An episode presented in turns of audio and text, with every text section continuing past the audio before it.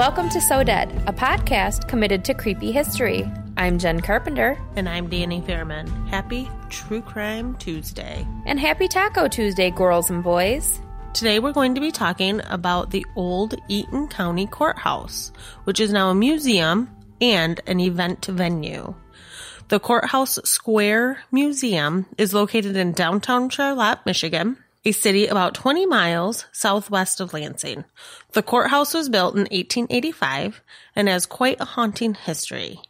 It served as the Eaton County Courthouse for 90 years until 1976. That's a long time. Yeah. On the same property was the sheriff's residence and women and children's jail, which now serves as office space, and the men's jail, which has since been torn down. So a lot of heavy went on there. Court cases that changed lives, wrongful convictions, suicides in the jail. It's no wonder that the building is said to be haunted. Ooh. Bum, bum, bum. In a little bit, we'll be talking to Julie Kimmer, the museum's curator. But first, I want to tell you guys about just one of the heartbreaking trials that took place in the old courthouse. For accuracy's sake, the building that stands today is actually the second Eaton County Courthouse. The first courthouse was a one-room clapboard shack that was built in 1845 and was moved to a local park when the new courthouse was built. It is maintained as a historical landmark to this day. The story we're going to talk about took place in the first courthouse building, but on the same property where the second building stands today. Does that make sense? Mm-hmm. I get it. Okay. So this happened on the same land, but not in the same brick and mortar building. Right. So the first criminal case ever tried at the Eaton County Courthouse was the murder trial of Mary Brooks in 1856. Born Mary Bradley in 1832, her family was one of the wealthiest in the town of Calamo, which is just a little west of Charlotte. As a young girl, Mary fell in love with a boy by the name of David Stewart, and the two planned to marry. But Mary's family had other plans for her. They insisted that she marry a crabbed old farmer, as he was described in the papers. What's a crabbed old farmer? Like a crabby old guy. Oh, gross. Why would your parents want that for you? I'll tell you. His name was Simeon Brooks. The Brooks family was also very wealthy, and a union between the Bradleys and the Brooks was highly desired by both families. So the Bradleys were going to put forth their beautiful, most eligible bachelorette, mm-hmm. and the best that they had to offer was apparently a crabbed old farmer. So not nice. Very comparative there. He probably wouldn't have gotten the rose if it was the real bachelorette. Exactly. So the Bradleys forced their 18-year-old daughter to marry the much older man, even though she was already in love with someone else. Mary was heartbroken, but soon she and Simeon had a child, a daughter that they named Edith, and Mary's love for her baby helped to mend her heart.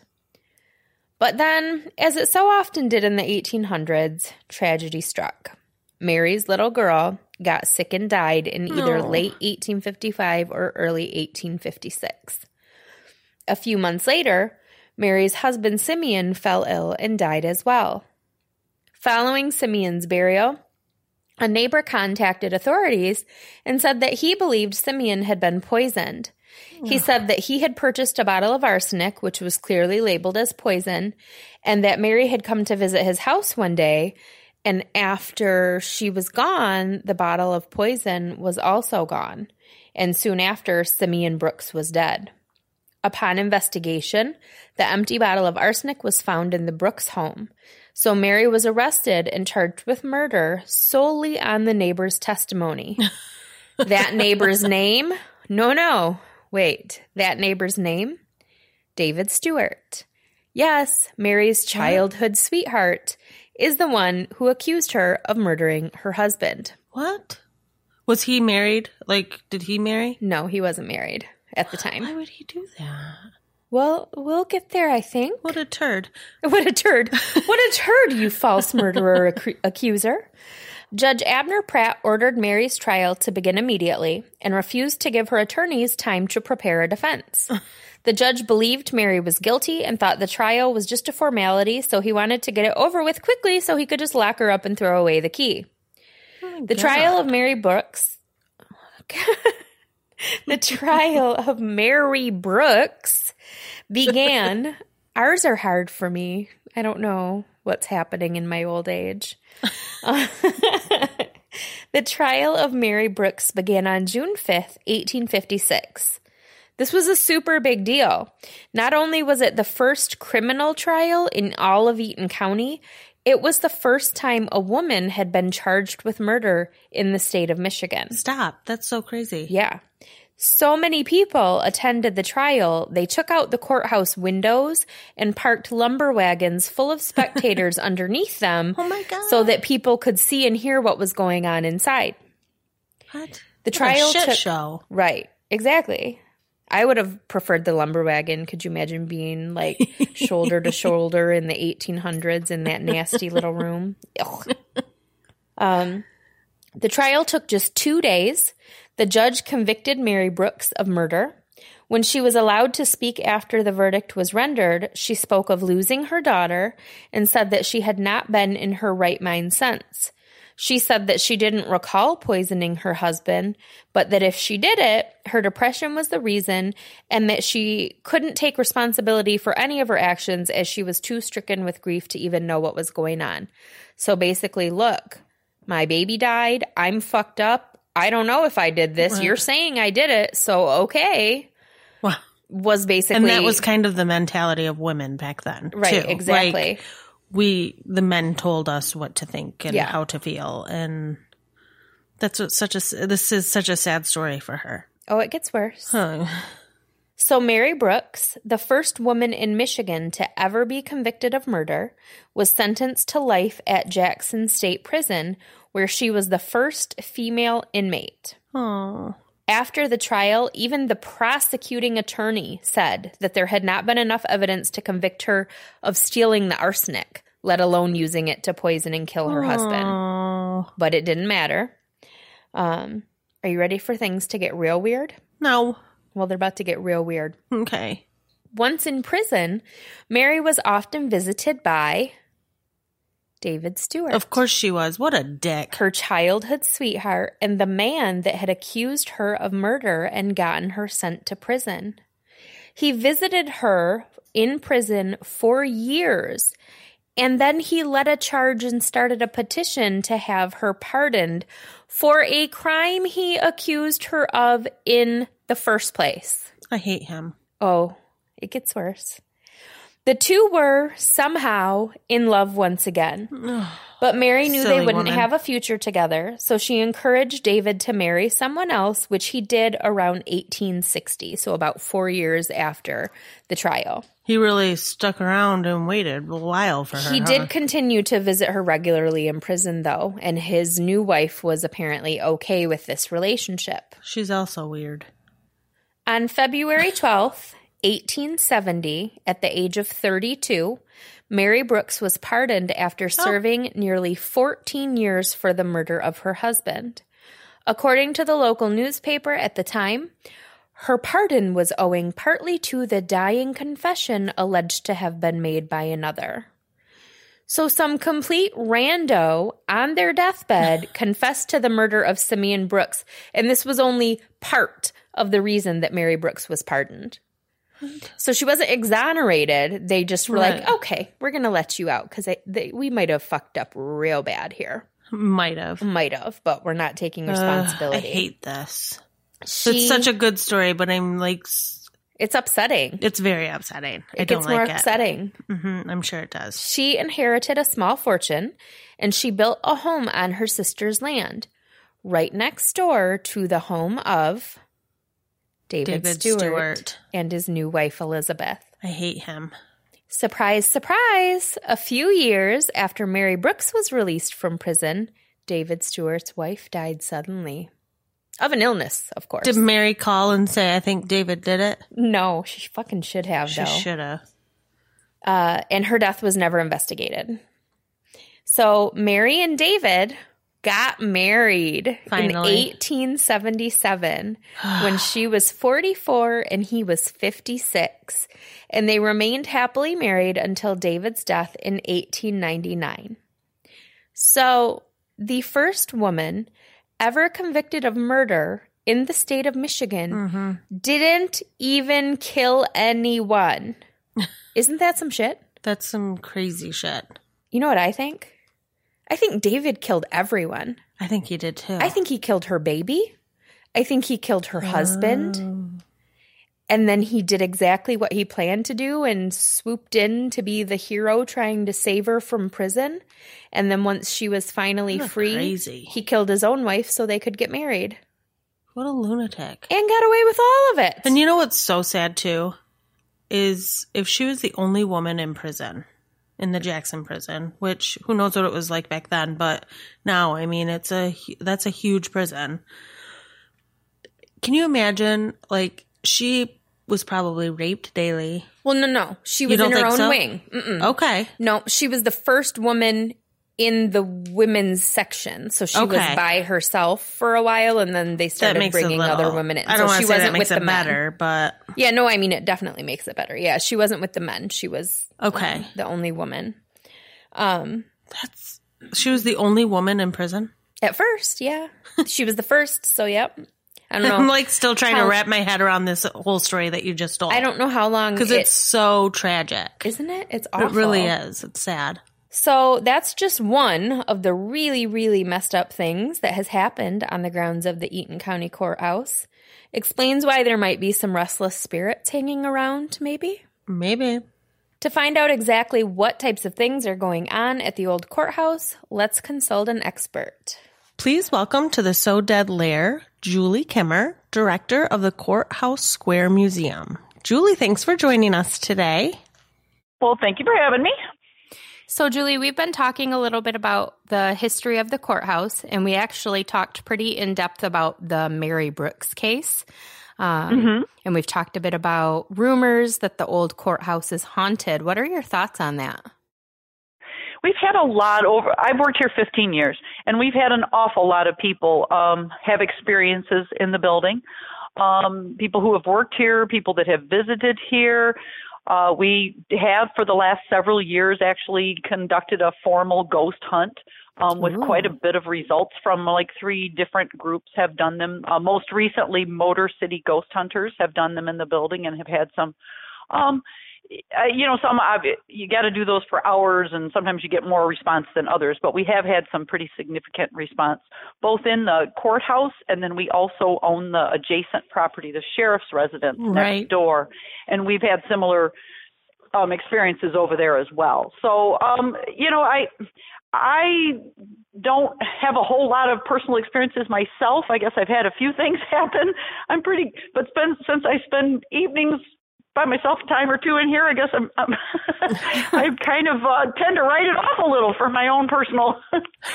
And I'll never forget the time that I came there for something, and you had a little field mouse in your hands, so you're not afraid of anything. Because I would have been. No, I'm kind of.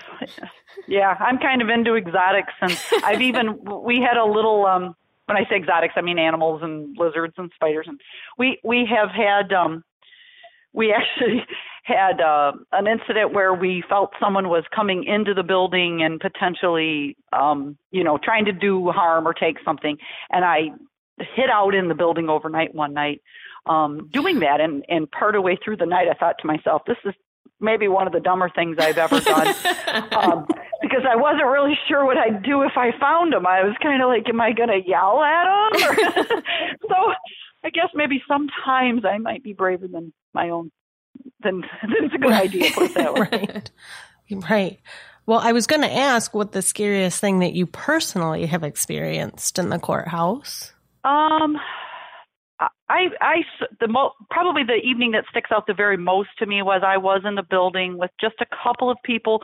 We were closing up after a large Christmas party, a company Christmas party. And I was the last person left as I'm leaving. I was downstairs just tidying up, and I heard what I absolutely know to be a chair moving upstairs. And I mean, the building, because of the shape and the design inside the building, it's you can't hear noise from floor to floor. And a chair makes a very distinctive noise on the wooden floor upstairs or on the tile floor. I can hear that, you know, and I tend to know the noises in the building. So anyways, I was absolutely sure that was a chair. I mean, I knew that was a chair. I've heard that noise a million times. So I got a little nervous because I had already shut the entire upstairs down. And I have motion detectors in the building because if we did have somebody come in and you know, try to do harm, we have ways of catching that. But the motion detectors weren't going off, but I know that chair noise. So it made me nervous enough to the point where I called the police department. And I went outside of the building and waited for them to come. And then they came in and I turned off the alarm system. And then we spent a good hour and a half walking through, opening every closet door, looking under all the, you know, every conceivable place we could find a person, and never did find anything. So, you know, that was, I just know that noise. I was so sure what that noise was, and I just couldn't find an explanation for it. And I as well as the, president of the board, for two or three times have left the building, purposefully checked, you know, every room, and then have come back and had a light on in this, especially in the judge's chamber, repeatedly. And that's happened to her and I both on the same evening when we've come back in the building to shut that light off, even knowing we had turned it off in the first place. I've had that light rewired. I've had every bulb in it changed. I've had the service to the light rewired, oh, wow. And it still occasionally does it. And so I don't have a good explanation for that. Never really come up with. So I guess those are a couple of times that make me wonder, sure, anyway, when I'm here. Yikes. So the courthouse, as you mentioned, it's been investigated by paranormal investigators on multiple occasions. Can you tell us a little bit about some of the evidence that they've found? Probably the strongest evidence that they have found is in that particular judge's chamber. They use lots of different, as well as on the first floor, I should say. They use lots of different methods, like most of the ghost hunters you'd even, see on TV, yes, with the lights, and then EVP and all kinds of other things. And they have the most, at least in the courthouse, the most activity, especially with words and even noises or recorded noises or noises that sound like a whisper have been in the judge's chamber, which I guess kind of stands to reason, because that would be certainly a place that somebody in this building would have struggled with the job they had. They've also have, and I think it's on Motor City Ghost Hunters website. In fact, I'm sure it is. They literally had like an orb that you could watch when people were down here, kind of moved around in the first floor of the building and down a hallway. And I mean, we just tried everything with cars and vehicles driving by and flashlights and everything, and could not make that again. That's and everybody so that was here for that particular ghost hunt saw that. So, I mean, that was pretty fascinating, really. Wow. And then they've had some in the attic of the sheriff's residence. They've certainly had where the bat lives.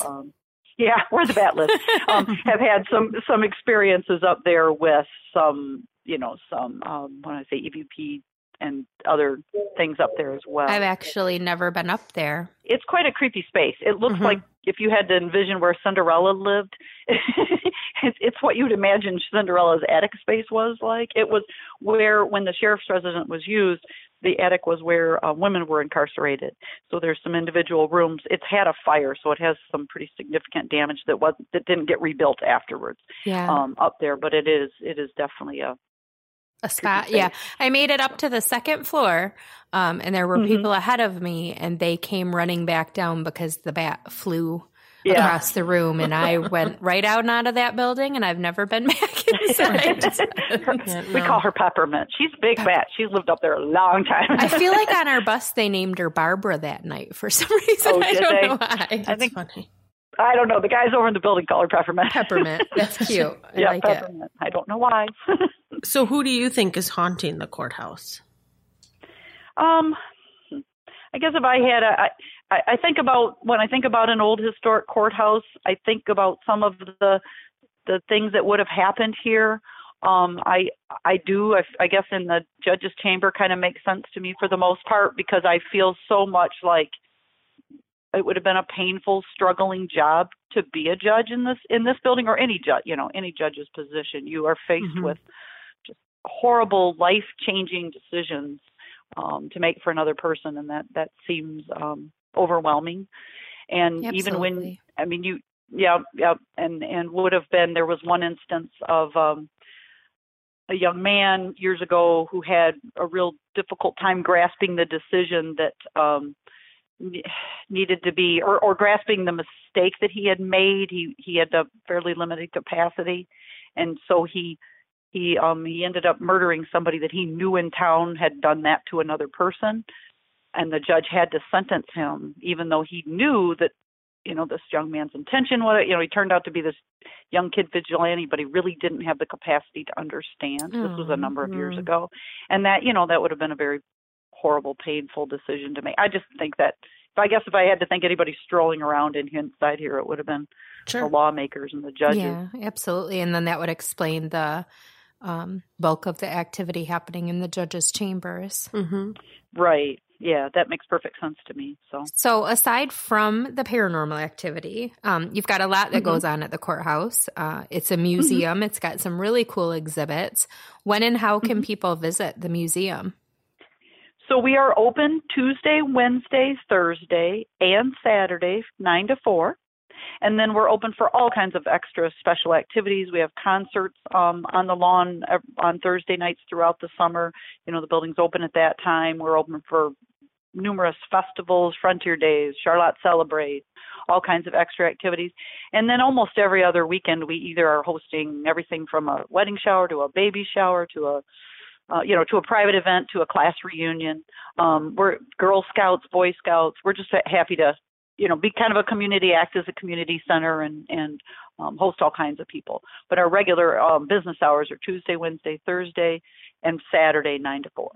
Awesome. And where can people find information on the special events? So we have our Facebook page is Eaton County's Museum at Courthouse Square, or our website is C as in cat, S as in square, A as in apple, museum.net. Awesome. What a cool space to have for those kind of things. I know that I was there one time and you had a kids' summer camp that was coming through mm-hmm. later that yep. day. And you do a really cool Halloween event every year.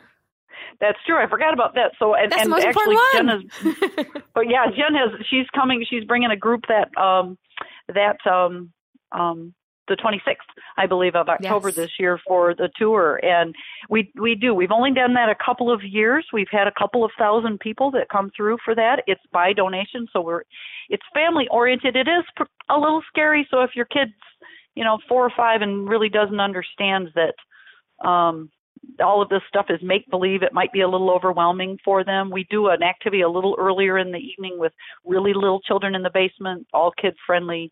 Hug a ghost, play with some pumpkins, decorate a pumpkin, that kind of type thing on the first floor for a couple of hours. And then we start an evening activity from 8 to 10 upstairs. And then we haunt the entire 10,000 square feet of the courthouse with some, I think, fairly good decoration. They're really good. We were there last year one time, and they were, I don't think you were 100% done, but I think you were like 90% done decorating for the event. And it was real cool. I liked it a lot. Well, good. And we've purchased some new stuff for this coming year. So, we've got about 30 people that donate their time. So we have a lot of live characters as well as all kinds of animated characters. So it's really fun. And it's, like I said, it's by donation. So all the money just goes to help take care of the Courthouse Museum. So it's, we have people that can give 20 and we have people that can give 2. So it just, but we're glad to have everybody come. Awesome. Through. And all of that information is on your Facebook page? Yeah. Yeah. Yep. Awesome. And on our website both. Yeah. Well, thank you so much for joining us today and telling us a little bit about the museum and the things going on there. We appreciate it. Well, thank you. And I really want to thank Demented Mittens because Jen has been very generous mm-hmm. with us. And, all the money she gives obviously goes to take care of the museum as well. And, it's a easy thing for us. It's fun to expose people to the building. And then she just does a great job of having the whole thing organized. And thank you. And people love it. Giving us some financial support. Yeah. So we love it. Absolutely. It's a beautiful building. And the exhibits are amazing. Yeah, they're so fascinating. And well, thank you. Thank you very much. Yeah, thank you. Thank you for taking a few minutes to talk to us. Oh, it was my pleasure. Thank you guys so much for making us a part of your day. Remember to rate, review, and subscribe to the podcast, and follow us on Facebook, Instagram, and Twitter at SoDead Podcast. You can also find us online at SoDeadPodcast.com and email us your feedback and story ideas to SoDeadPodcast@gmail.com. Now get out there and shine, you magnificent what the fucks.